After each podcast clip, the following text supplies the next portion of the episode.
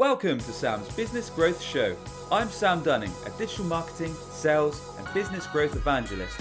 Tune in and subscribe today as I'll be interviewing business leaders, experts and entrepreneurs from around the globe. You'll be learning their story, how digital marketing has helped them along the way, and exclusive tips and insights to help you skyrocket your own business.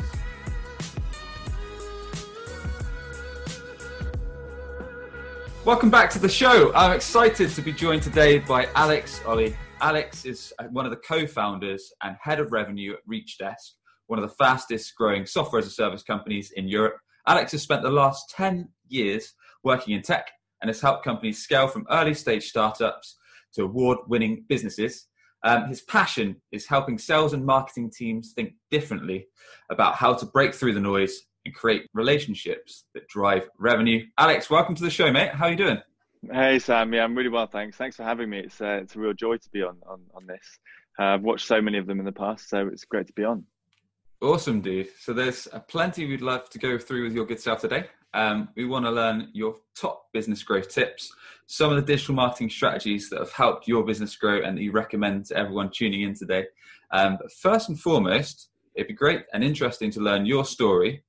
So ever since you left school, where you grew up, some of the key businesses you've been involved in and some of the lessons that you learned up to founding ReachDesk, if you kind of guide us through your journey, the key events and what you've learned so far, my friend.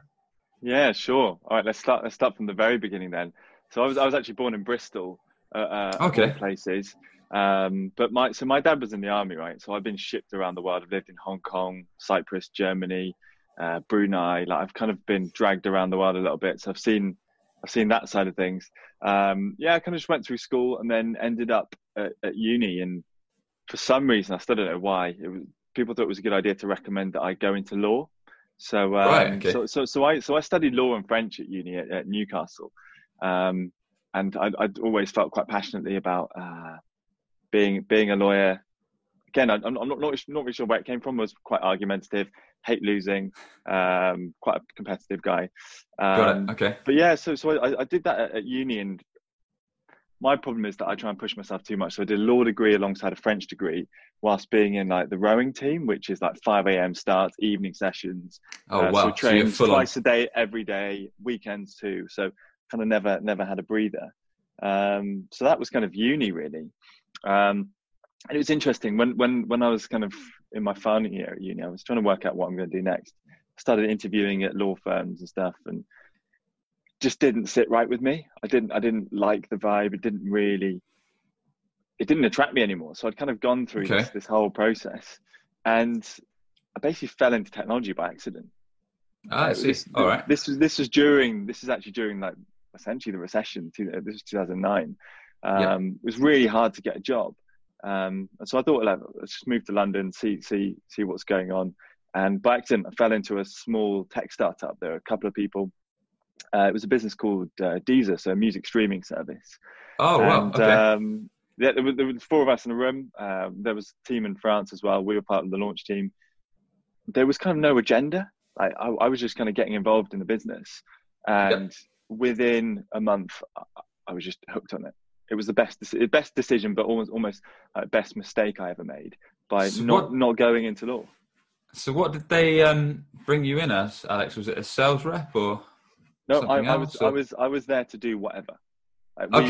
Jack of all trades, pure startup mode, right? There was an agenda, but it was like, we just need your help building something. This is the days when Spotify, Deezer, even like Napster. We're kind of really early stages, and they're huge now, right, Deezer?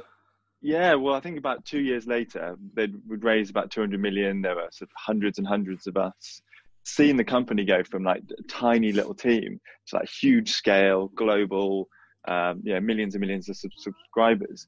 And I just saw like what it takes to actually grow a business from nothing to like a huge multinational business, but whilst maintaining its culture, and it was awesome. That does sound awesome. So you were doing law in uni. Didn't actually realise you went to Bristol. That's only down the road from where we are in Yeovil. Bristol's a place I love. We tend to get our team go there quite a lot for meetings and nights out every now and then. It's got such a good buzz to it. Love the place. We've got a few friends that work there as well, web developers. So that's cool. So how come you decided to put a pause on law then? Did you just think it was not right for you and you wanted to try something different, or was it a short-term thing that you thought at the time? It was very much a short-term thing at the time. And then when I was at Deezer and we kind of grew to that level, you know, yep. the hard part with being part of like fast-growing startups is they often reach a point where, you know, the reasons why you joined change.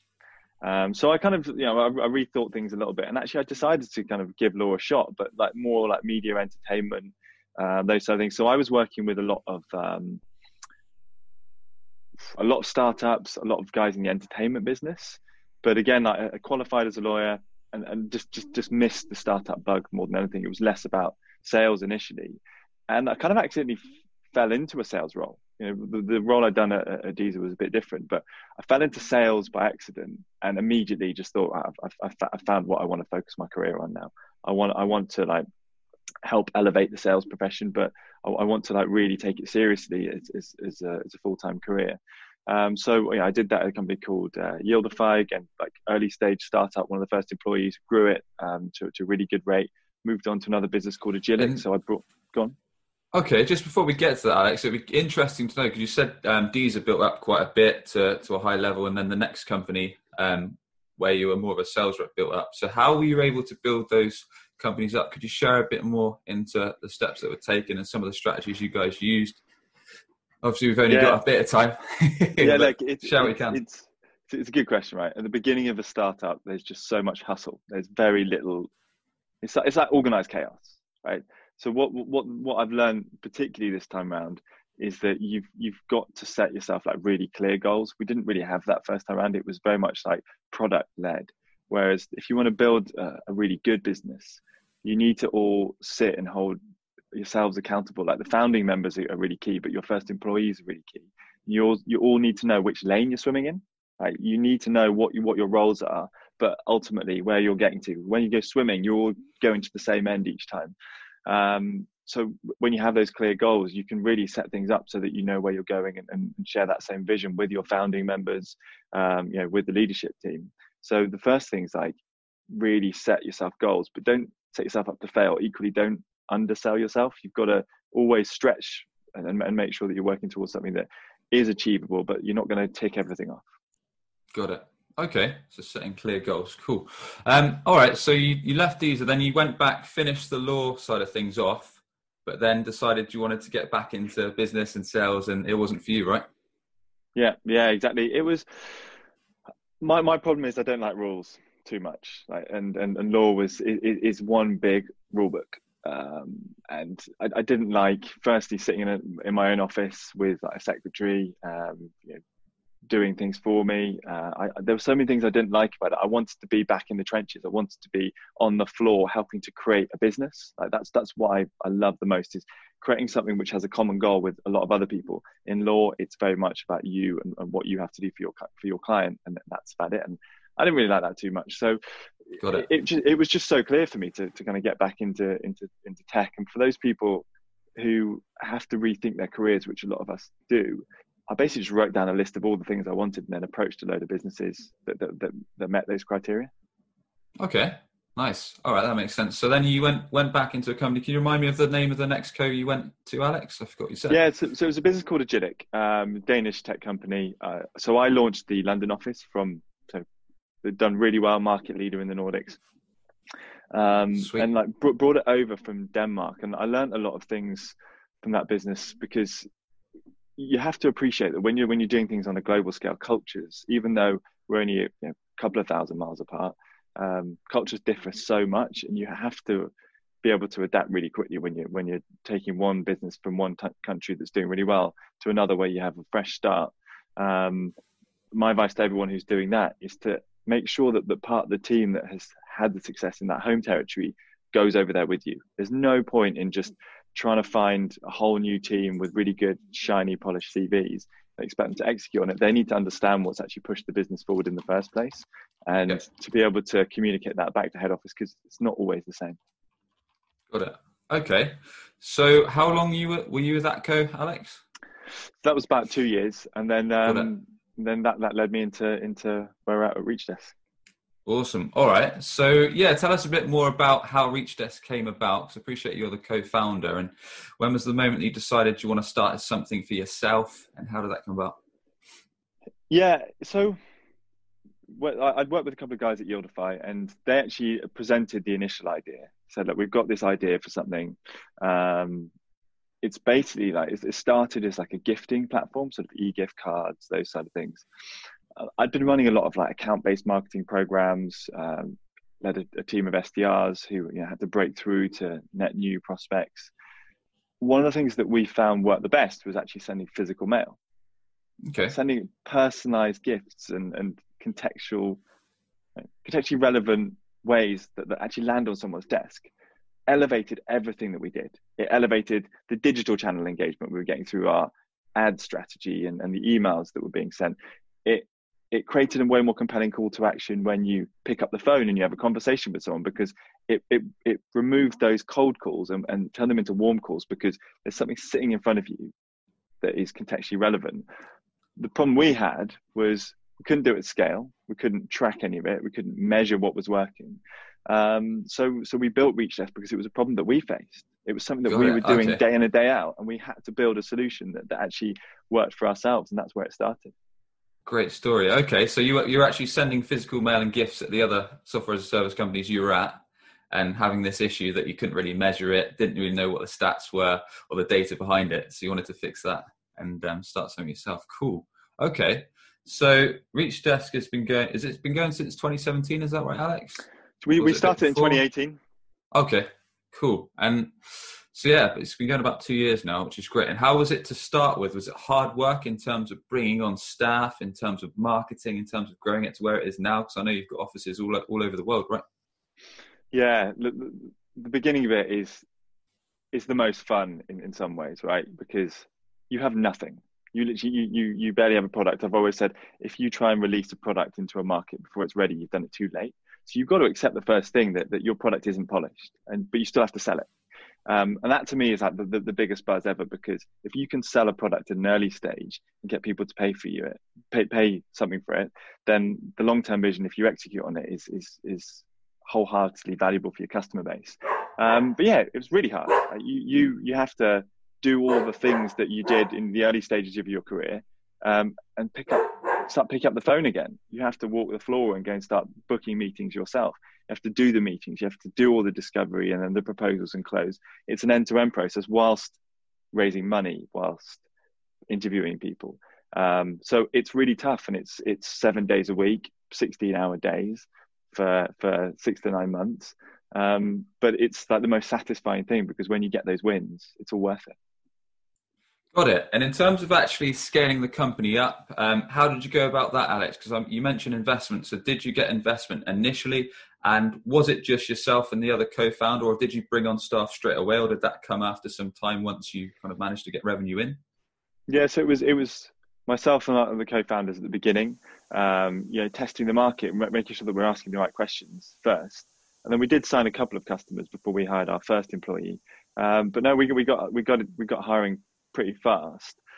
We didn't take a lot of investment. We still haven't actually. We've kind of grown this organically in quite a bootstrap fashion, which means you've got to be conscious of your budgets and what you spend it on. But yeah, we hit certain milestones in terms of revenue, and actually we're at that point now where we're kind of really kicking on and making sure that we can fill up the war chest a bit more so we can take it to the next level.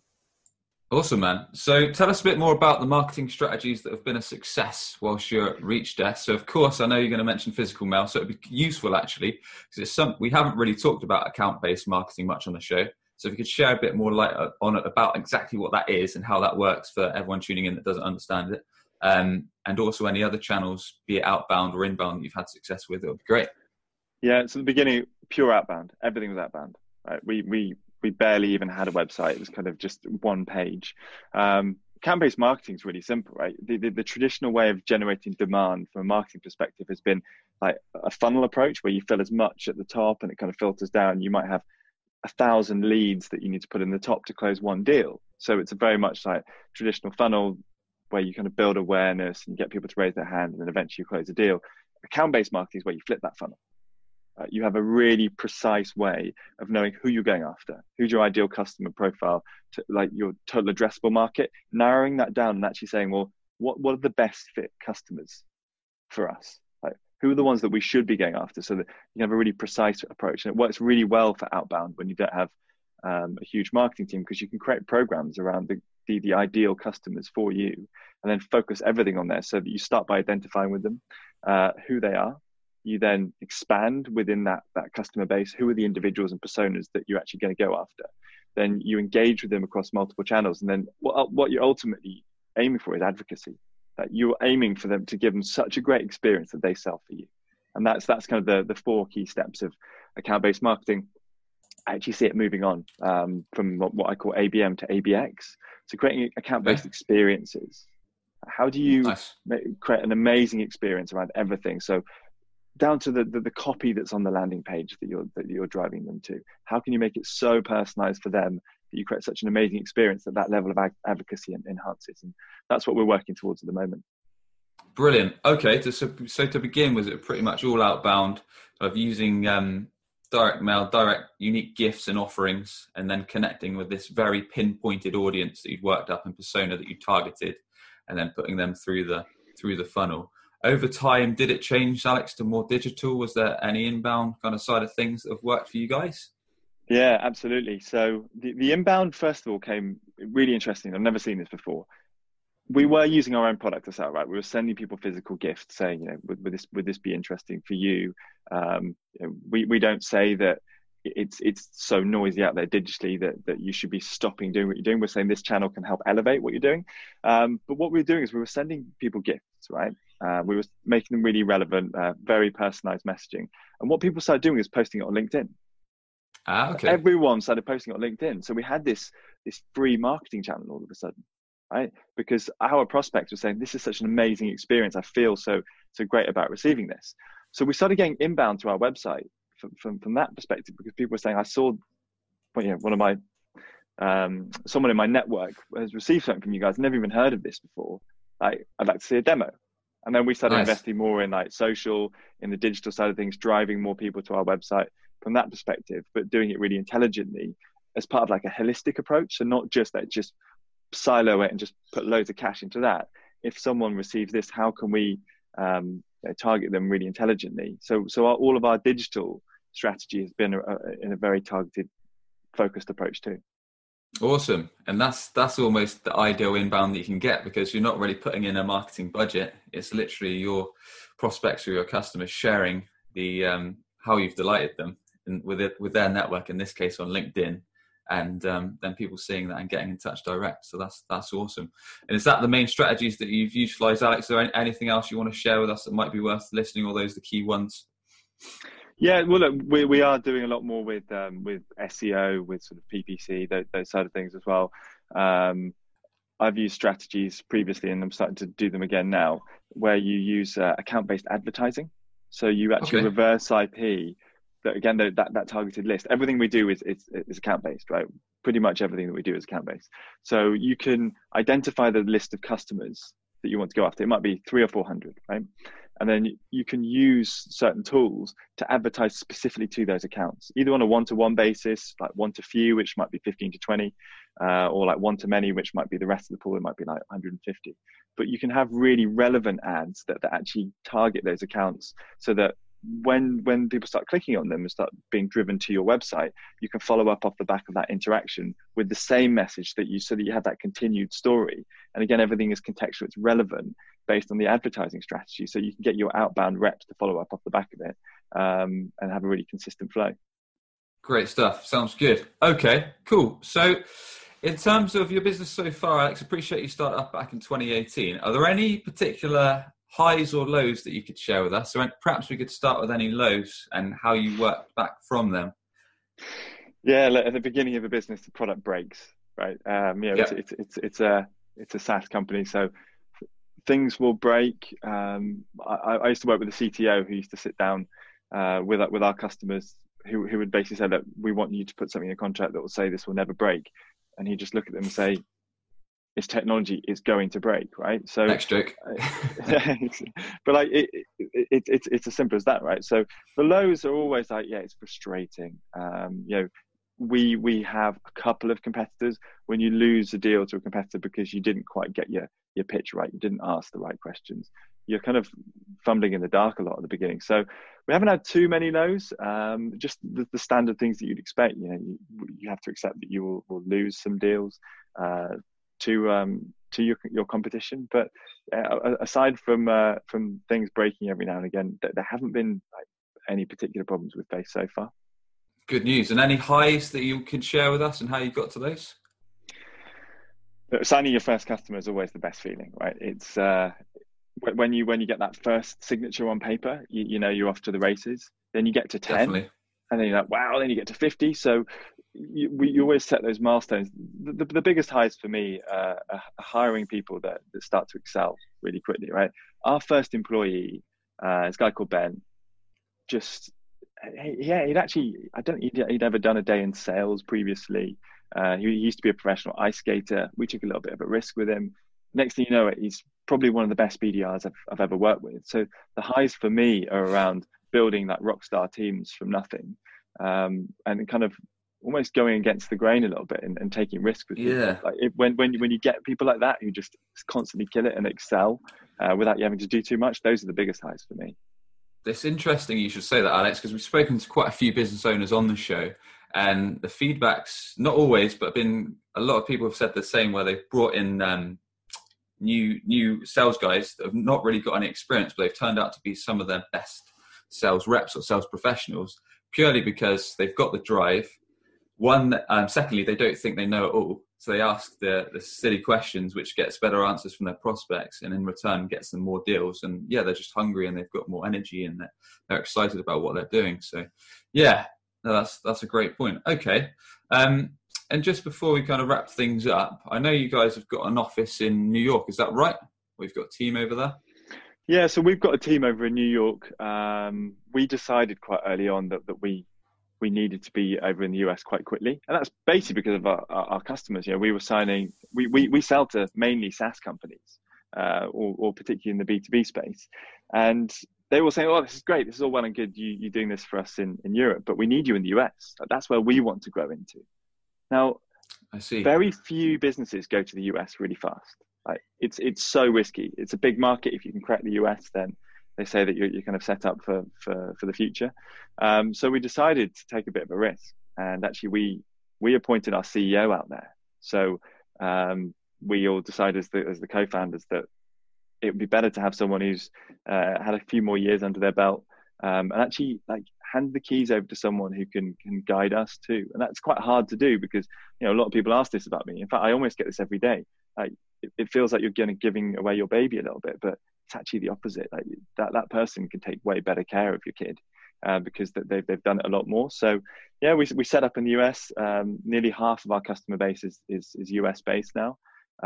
It's working really well, and it seems to be a good risk that's paying off. So was it a case of you had customers that literally, like you say, Alex, they're saying, look, we need a presence over in the US. So that's why that was the main driving force behind it, right? At the beginning, yeah, it was our customers saying that we need you guys to have a service in the US because it's working so well in Europe. Like Cognism, you mentioned earlier, they're a customer of ours and they're growing into the US, and they were using us in Europe first. And and they said, look, we need you guys to be operational over there. So we put all of our product team and our operations side of things into making sure that we had at least the equivalent of what we've got over here in Europe. And then the next territory we've recently moved into is APAC. So now we've got a global solution for businesses that want to execute on this globally. Nice. Okay. So for anyone that's just started a business, Alex, or anyone that's thinking of starting up their own business, or any pieces of advice that you could share with them on to help them be successful? Yeah, I think for me, to be successful, I think you've got to love what you do. There's sort of this mentality that if you're successful, then you'll be happy. Actually, it's the other way around. If you're happy, you'll be successful. So if you're going to start a business, make sure it's something you're actually going to love.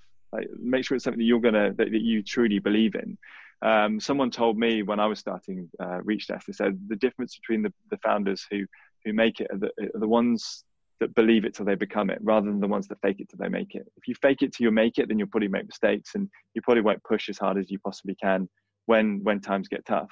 But if you believe it and you keep chipping away at it, then I think that from a mindset perspective, that's often helped me, because you know, when it has got hard, I kind of just remind myself of that and just make sure that my feet are on the ground and I believe what we're doing. Don't put your life on hold. I've got a 6-month-old kid, right? And I remember being worried about that, just being like, how am I going to do this when there's a baby in the background? I think you've got a little one on the way. Yeah, we do next month. Yeah, right. It's the best thing, right? And you just balance things, and you have to be honest with those around you that yes, fine, things are going to change, but have the difficult conversations with your partner and whoever is in your life, because you still have a business to run, but you can't just leave your life behind, because that actually sucks the joy out of things. So a lot for me is around mindset. It's around making sure that you still have your life and life goes on. Those are the two things that will get you through the tough times. The biggest thing for when you get past that really early stage and then you start hiring people is that you have to really lead by example. So many people make this mistake. I'm going to hire people and they're going to do it for me. That's the worst thing you can do. You've still got to keep doing it. You've still got to show them that you can pick up the phone, that you can close the deals. Particularly in an early stage company, do not make the mistake of thinking, I can just hire them, train them, and they'll do it for me. You've got to lead by example.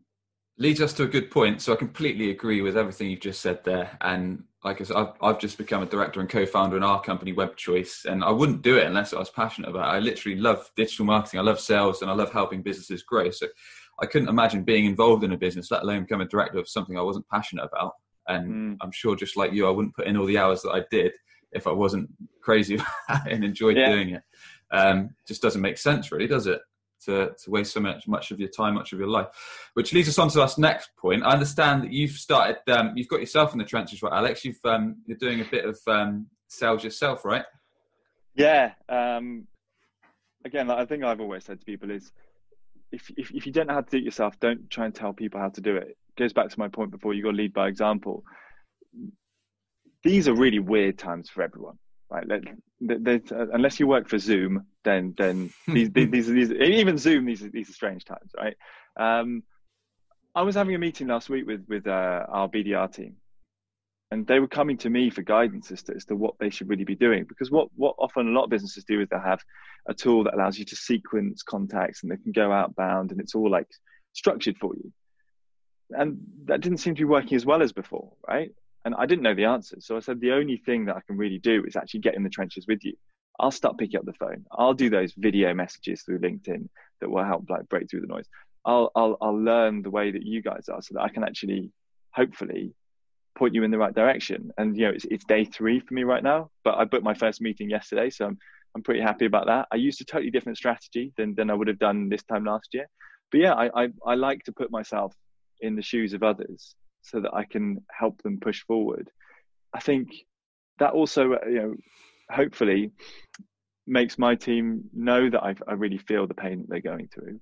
It helps them it helps build trust, I think, but it also means that I know what's going on in my business. I know how to solve it. And I can get in there and give them the advice they need from having done it myself. Yeah, I love that. And I bet your team are going to have a heck of a lot of more respect for you as well. Now you're kind of experiencing their job and experiencing what they're going through. And at the same time, you can share advice with each other and kind of talk about what's working, what's not. So that's awesome, man. Okay. And Alex, are there any habits that you follow, any daily habits that you like to stick to, or any habits that you think people should stick to in order to be successful in business? I mean, in terms of being successful in business, there are tons of things you can do. My habit is actually is the opposite. It's like making a habit of being honest with yourself about what you shouldn't be doing. I think the guys who are really successful know when to say no, and every day I have it 3 times a day: in the morning, lunchtime, and the evening. I have an alert that basically says to me, "What should you not be doing right now? What are the things that are not like creating value for the company and your employees?" So my habit is actually around trying to make myself realize what I shouldn't be doing. I do the standard things that I go running every day. I do like 10 minutes of headspace to help me reset and meditate. I spend a certain amount of time with my wife and my son. But my biggest habit is actually around reminding myself what I shouldn't be doing. That's good. I need that for when I'm scrolling on LinkedIn for about an hour every time I procrastinate. Too tempting. I sometimes forget. Like I forget that LinkedIn is a hugely valuable asset where you can start engaging with people proactively. And yeah. I might have a prospect right now that I did this yesterday. I had a prospect that I wanted to sort of send a message via LinkedIn. Next thing you know, I'm just trawling through all the things that people are saying on LinkedIn, and I've totally forgotten why I'm doing that. So maybe I should make it a habit to be laser focused and not comment or anything like that, and just go after what I need to. No, same here, man. Okay, well, everyone, you've been tuning into Sam's Business Growth Show, where we sit down with business leaders, experts, and entrepreneurs from around the globe. We find out their story, how digital marketing has helped along the way, and exclusive tips and insights to help you skyrocket your business. Alex, if you could thank just one person, either dead or alive, for having a positive influence on yourself, your career, who would that be and why? Jimi Hendrix, because his music keeps me going. Love that. Simple as. Awesome. Well, the show is sponsored by WebChoiceUK.com, helping businesses skyrocket their leads, sales, and brand positioning via results-driven SEO, digital marketing, conversion-focused websites, and mobile apps. That's WebChoiceUK.com. Just before we finish, Alex, what's the best way for people to get in touch with yourself? Tell us a quick snapshot of your company and how people can reach out. Two ways to get in touch with me. One, send me a note in the post. The other way, get me on LinkedIn. But I think those are the two ways. Connect with me on LinkedIn. Make sure you send me a message while you're getting in touch, because I get a ton of them. But yeah, in terms of like a snapshot of the business, like we're really simple, right? We help you break through the noise right now using physical direct mail and gifting. Awesome, man. It's been a pleasure. Cheers, Alex. Thanks, Sam. Thanks for having me, mate. Are you tired of constantly hunting for new customers? You could be missing out on regular inbound opportunities, all because your website isn't on the first page of Google. Perhaps you're already spending lots of money on advertising, but your website is failing to convert all of your hard-earned visitors into a consistent flow of new customers. If you'd like to learn more about our unusual approach that brings idle clients straight to you, connect with Sam Dunning on LinkedIn or book a free 20-minute consultation via webchoiceuk.com. That's webchoiceuk.com. Subscribe today for more digital marketing, sales, and business growth tips from the experts.